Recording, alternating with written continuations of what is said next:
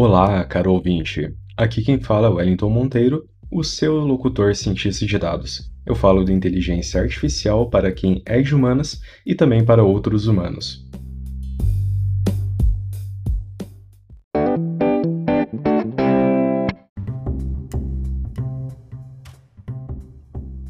Dentro do seu trabalho ou na universidade, você deve ter ouvido falar sobre aprendizagem de máquina, ou machine learning, certo? Ficou com medo de perguntar para alguém de T I sobre o que isso quer dizer? Bom, é exatamente para isso que estamos aqui neste episódio. Então, a conversa de hoje tem como objetivo explicar para você o que se entende por machine learning. No episódio passado, falamos sobre inteligência artificial em geral, e nos próximos falaremos sobre, por exemplo, ciência de dados, Advanced Analytics e outros assuntos relacionados. Então, quando se fala de inteligência artificial hoje em dia, quase sempre estamos falando de machine learning. E afinal de contas, o que é machine learning? Ora, se eu pudesse dar para você uma definição um pouco mais sucinta, seriam basicamente computadores que estariam agindo sem ser diretamente programados para isto. Então, quando nós estamos aí primeiro tentando pensar em que tipo de aplicações uh, poderíamos empregar aí em machine learning, até mesmo considerando aquela definição de inteligência artificial a qual comentamos no último episódio, é, vamos aqui tentar pegar alguns exemplos pensando em áreas, beleza? Então, se nós estamos falando de recursos humanos, por exemplo, poderíamos ter aplicações de machine learning para previsão de fraudes, para previsão de acidentes de trabalho ou até mesmo para retenção de pessoal.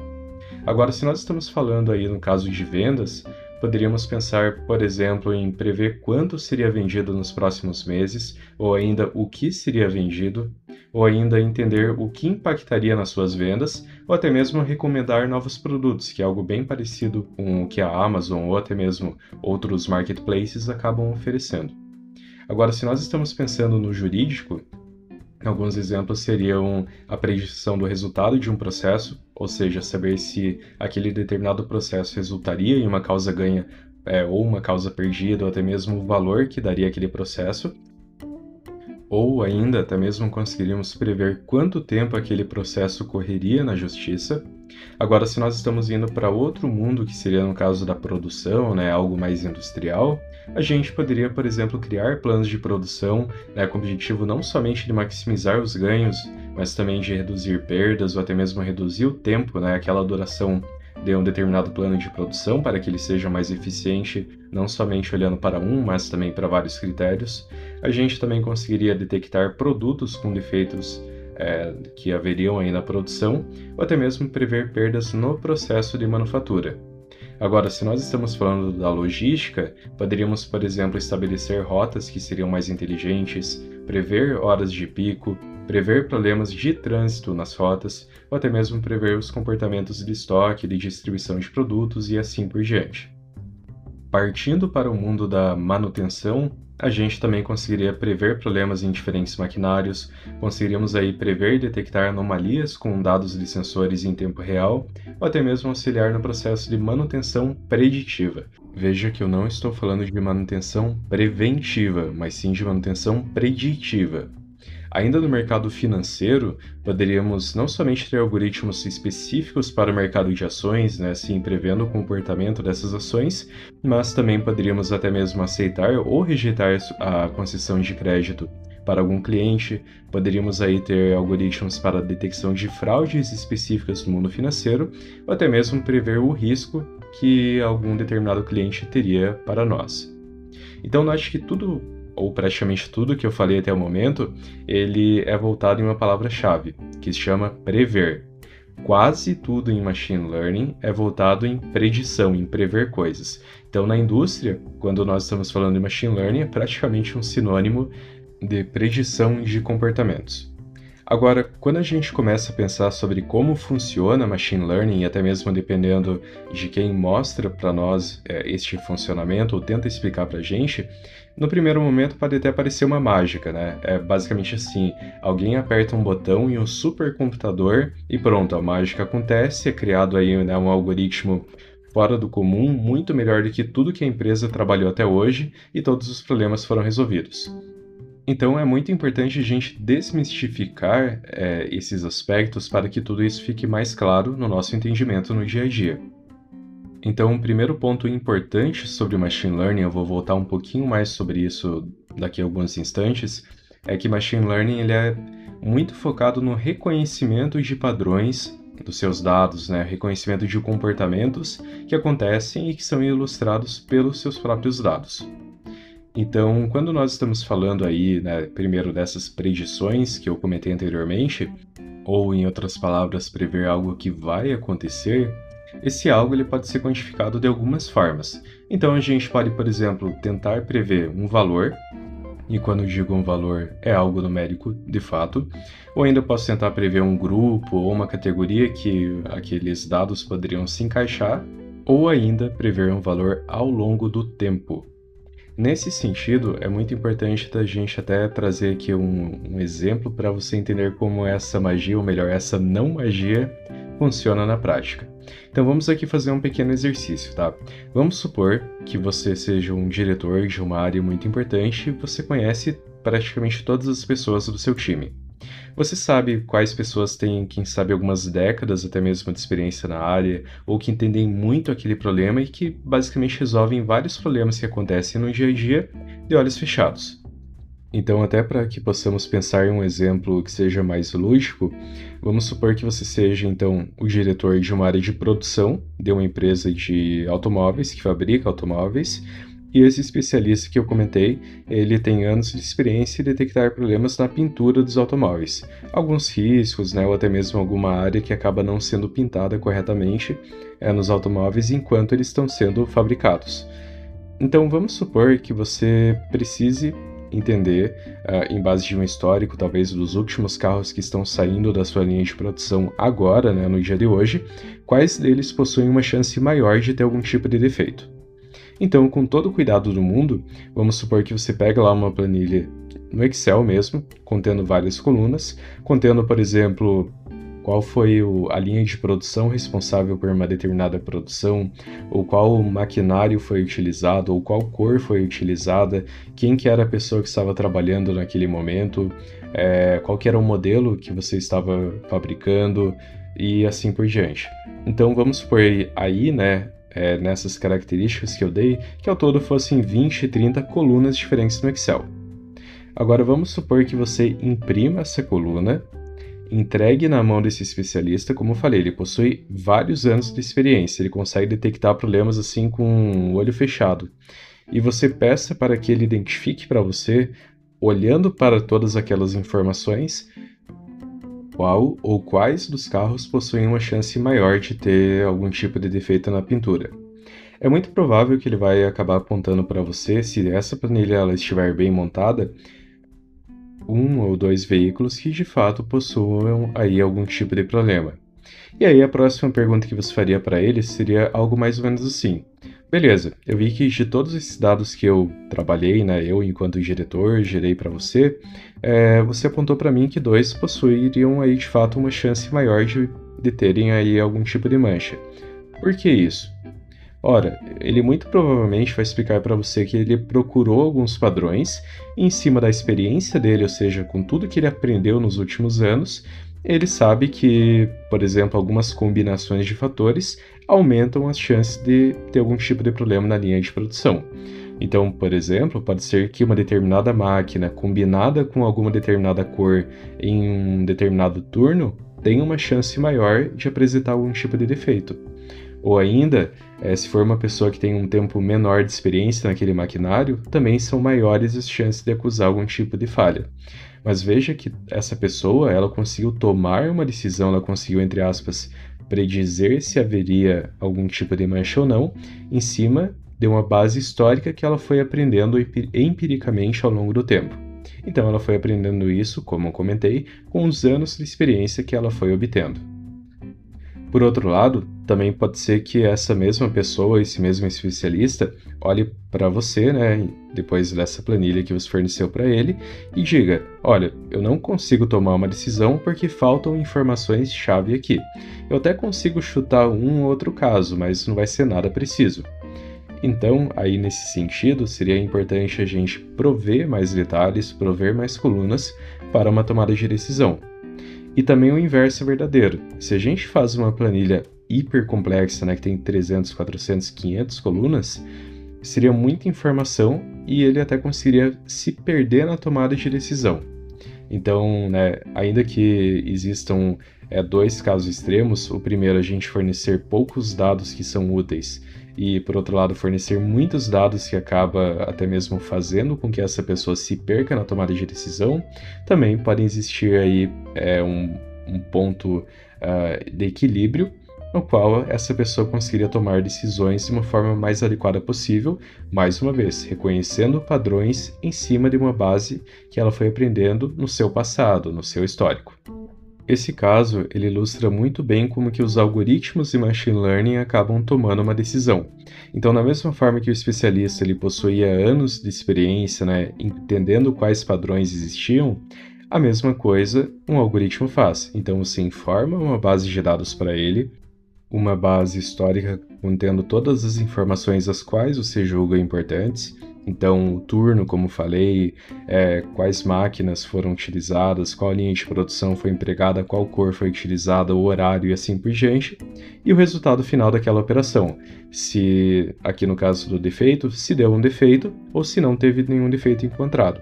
O algoritmo ele vai aprender em cima desses padrões e com isso vai conseguir tomar decisão para novos casos que apareceriam aí no futuro. Então veja que o ponto-chave aqui é a qualidade dos dados, é a base de dados que nós vamos fornecer.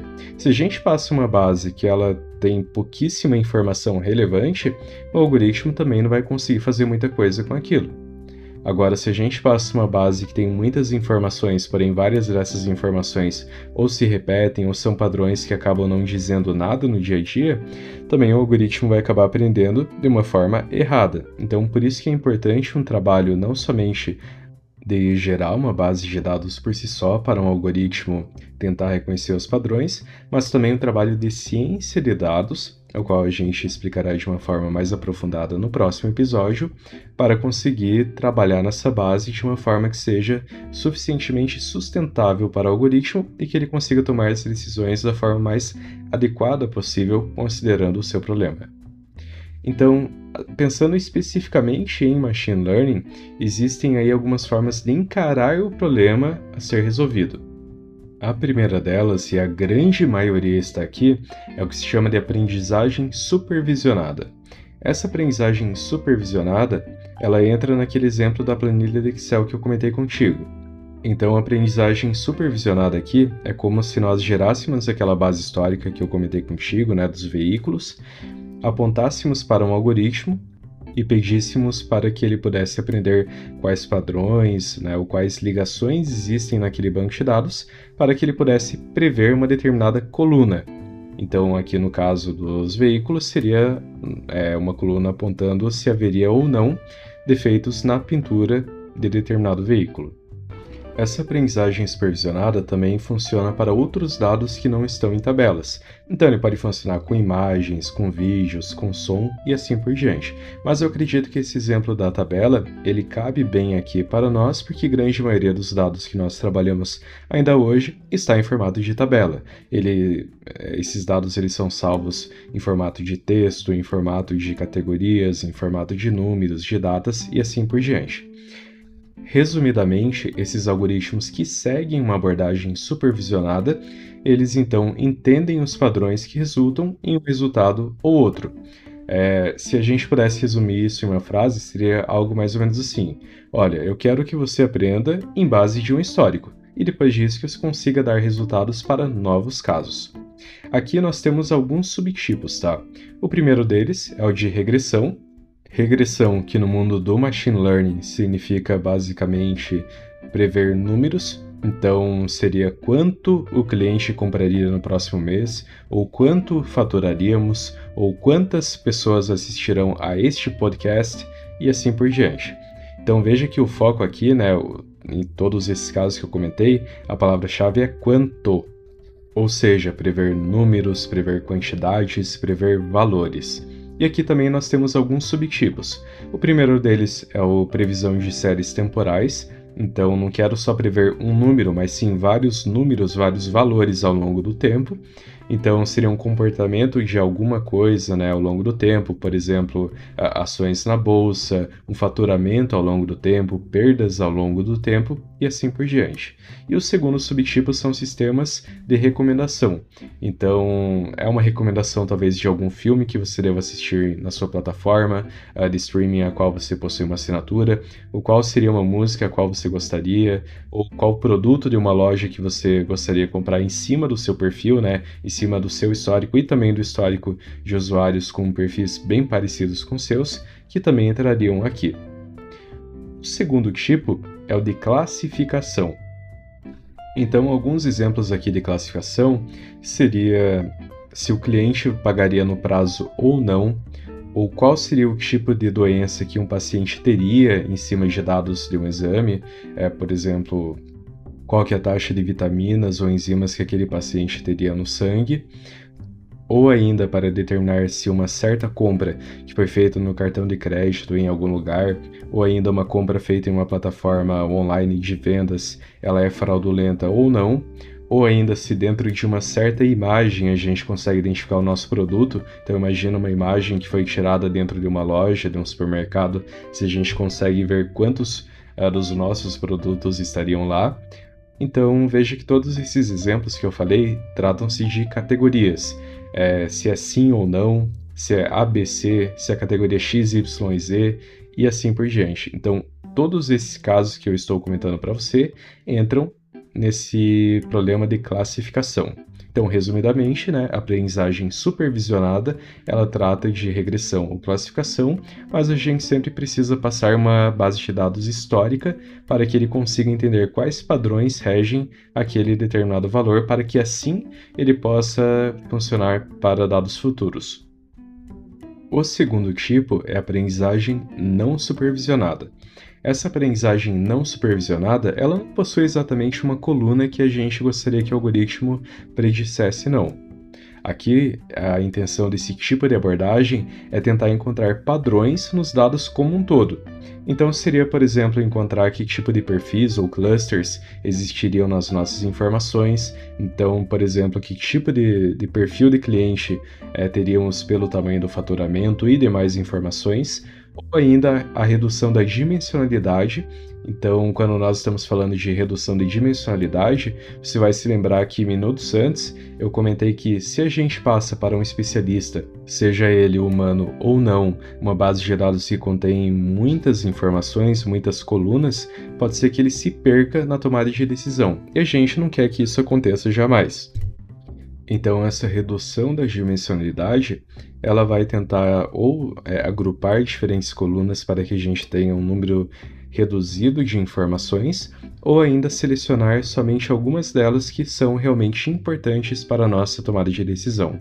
E, finalmente, também podemos ter aí, ainda dentro da aprendizagem não supervisionada, a detecção de anomalias. Ou seja, alguns valores dentro da nossa base como um todo que pode estar muito fora da realidade, seja muito acima ou muito abaixo.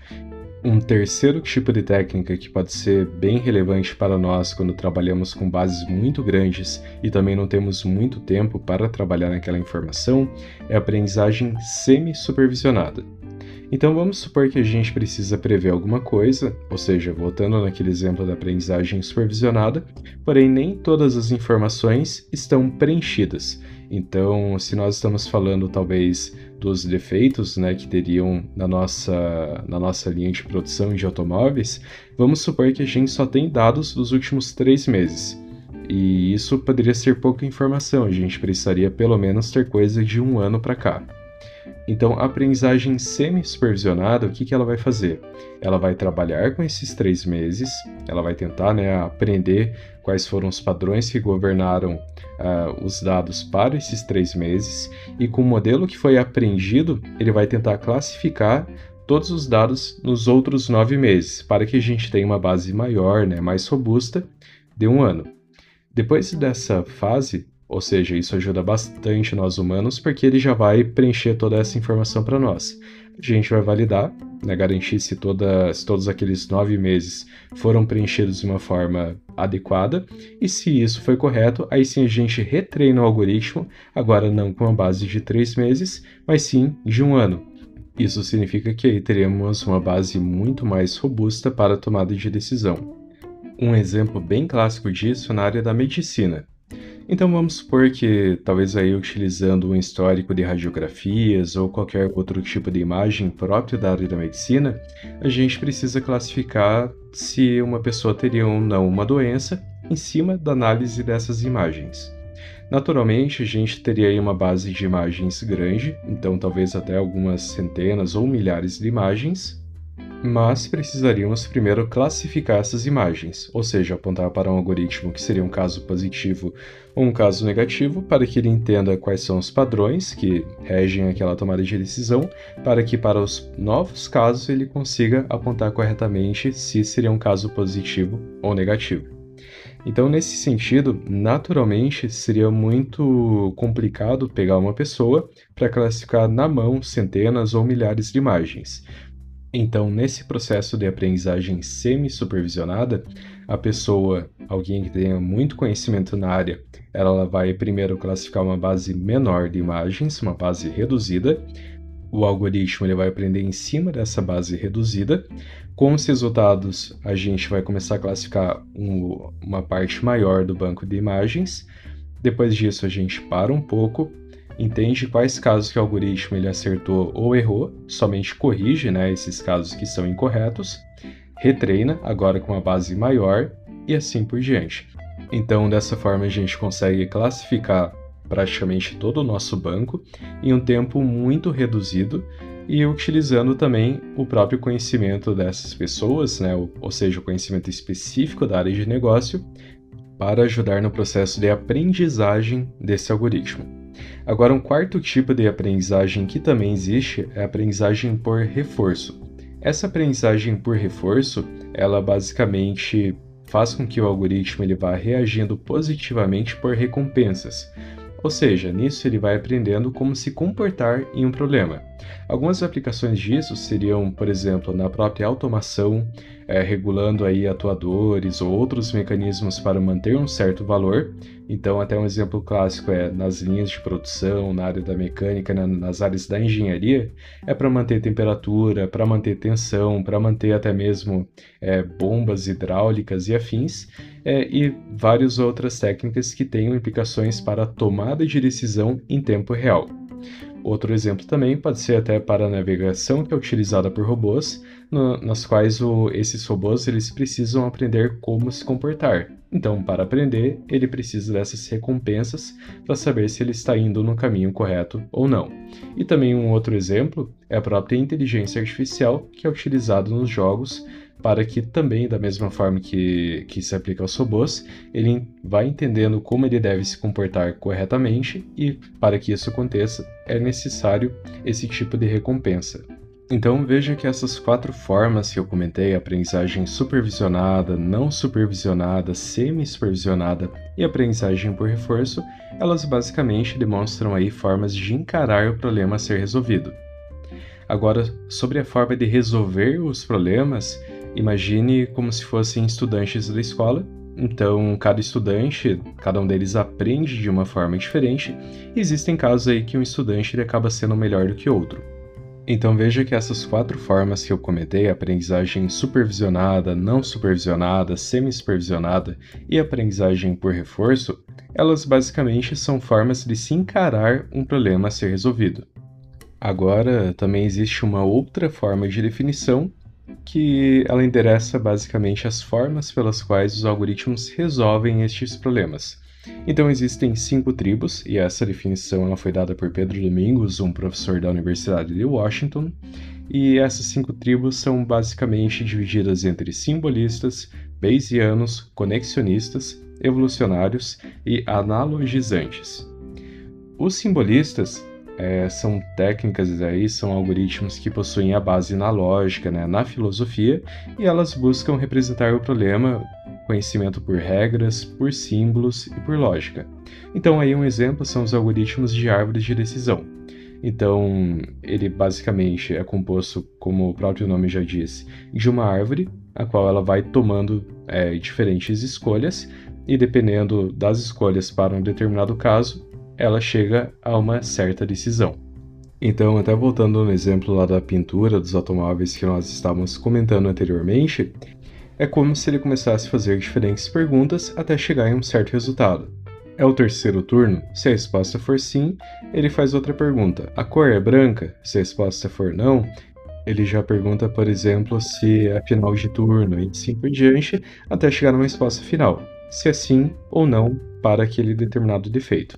Então, até nesse breve exemplo que eu comentei, é importante entender que essas diferentes tribos, que aqui no caso estamos falando primeiramente é, dos simbolistas, são formas diferentes de resolver aqueles problemas. Então, essas cinco tribos, elas se aplicam tanto na aprendizagem supervisionada, não supervisionada, semi-supervisionada e assim por diante. Então, o segundo caso, né, a segunda tribo, seriam os Bayesianos. Os Bayesianos possuem base na estatística, e esses algoritmos conseguem estimar a possibilidade de algo acontecer em cima das probabilidades do que aconteceram no passado. Então, existe um certo algoritmo chamado Naive Bayes, que entra justamente neste cenário. A terceira tribo, dos conexionistas, aí já tem uma base na neurociência e busca representar o conhecimento de uma forma semelhante ao cérebro. Então aqui entrariam, por exemplo, as redes neurais ou Deep Learning, que também é um, é um subtipo de redes neurais, que também comentamos no episódio passado. Já a quarta tribo seria a dos evolucionários. Essa tribo, então, ela possui uma base na biologia evolutiva e ela busca gerar variações de acordo com, entre aspas, uma... É, ele tenta seguir a máxima da sobrevivência dos mais fortes, onde as melhores soluções, elas acabam sendo escolhidas de acordo com um determinado problema. Então, veja que aqui, essa sobrevivência, ela passa pela geração de soluções melhores, com, por exemplo, a mutação, a recombinação, até mesmo o torneio de diferentes soluções, até que elas vão se misturando até chegar realmente em uma solução melhor de todas para um determinado problema. Então, até aqui um exemplo, né, seriam os algoritmos que acabam gerando rotas é, logísticas que são melhores, são mais eficientes, utilizando outras combinações de rotas até realmente chegar no caso ideal. E também a quinta tribo, finalmente, seria dos analogizantes, né? Esse trocadilho que eu preciso até tomar um certo cuidado para acabar não, é, não sendo de fato um trava-línguas. Ele possui base na psicologia e ele busca aí gerar bons resultados respeitando as restrições ou até mesmo tentando criar grupos diferentes nos dados. Então, resumidamente, né, esses cinco, essas cinco tribos diferentes, elas englobam diferentes técnicas de algoritmos para resolver aqueles problemas que eu comentei anteriormente. Então, ela, com essas diferentes técnicas, a gente consegue empregar tanto na aprendizagem de problemas que exigem uma abordagem supervisionada, não supervisionada, semi-supervisionada ou aprendizagem por reforço. Agora, o melhor algoritmo que poderíamos empregar aqui é, depende muito do caso, depende muito do problema. Como uma analogia, imagine esses diferentes algoritmos, né, que estariam dentro dessas diferentes tribos, como se fossem estudantes de uma escola. Então, esses estudantes, bom, cada um aprende de um jeito diferente, e naturalmente, existem casos em que um estudante ele terá melhor desempenho do que outro, o que, por outro lado, não significa necessariamente que esse estudante, né, que em determinado momento teve um desempenho melhor, ele será melhor do que todos em todos os casos. Novamente, não é bem assim. Então, até o próprio trabalho da ciência de dados, é, a ciência de dados ela se encarrega em testar essas diferentes alternativas, esses diferentes algoritmos que possuem raízes, né, nessas diferentes tribos, para resolver um problema específico. Até também existe um termo bem interessante que se chama Ensemble Learning, ao qual basicamente engloba a combinação de vários algoritmos para a resolução de um único problema. Ensemble Learning também pode ser compreendido como se fosse uma aprendizagem por comitê. Então, cada um desses algoritmos, ou até voltando e utilizando o exemplo da nossa analogia, seriam vários estudantes aos quais em grupos se reúnem, e aí todos eles em conjunto conseguem dar um resultado que em tese seria melhor do que somente um escolhendo e fazendo as decisões. Existe também uma outra técnica que está dentro de ciência de dados, a qual nós falaremos uh, no próximo episódio, ou seja, mais especificamente sobre o assunto de ciência de dados, que se chama AutoML, ou Auto Machine Learning. Esse AutoML, ele basicamente testa várias alternativas, ele testa vários algoritmos ao mesmo tempo para tentar resolver o seu problema da forma mais efetiva possível. Porém, o próprio trabalho do cientista de dados é garantir que aquela base de dados que comentamos anteriormente, né, aquele Excel, aquela base de imagens, ela primeiramente seja uma base confiável para que tenhamos aí bons resultados. Até tem um termo muito conhecido em, em ciência de dados que se chama garbage in, garbage out, ou seja, se você alimenta lixo, você também terá lixo como retorno dos seus algoritmos. Então, por isso que é muito importante o trabalho do cientista de dados para justamente garantir que você possa trabalhar é, com uma base de dados confiável, bem saneada, né, bem cuidada, para que você tenha também um algoritmo que tenha uma, um grau de eficácia muito grande para o seu trabalho.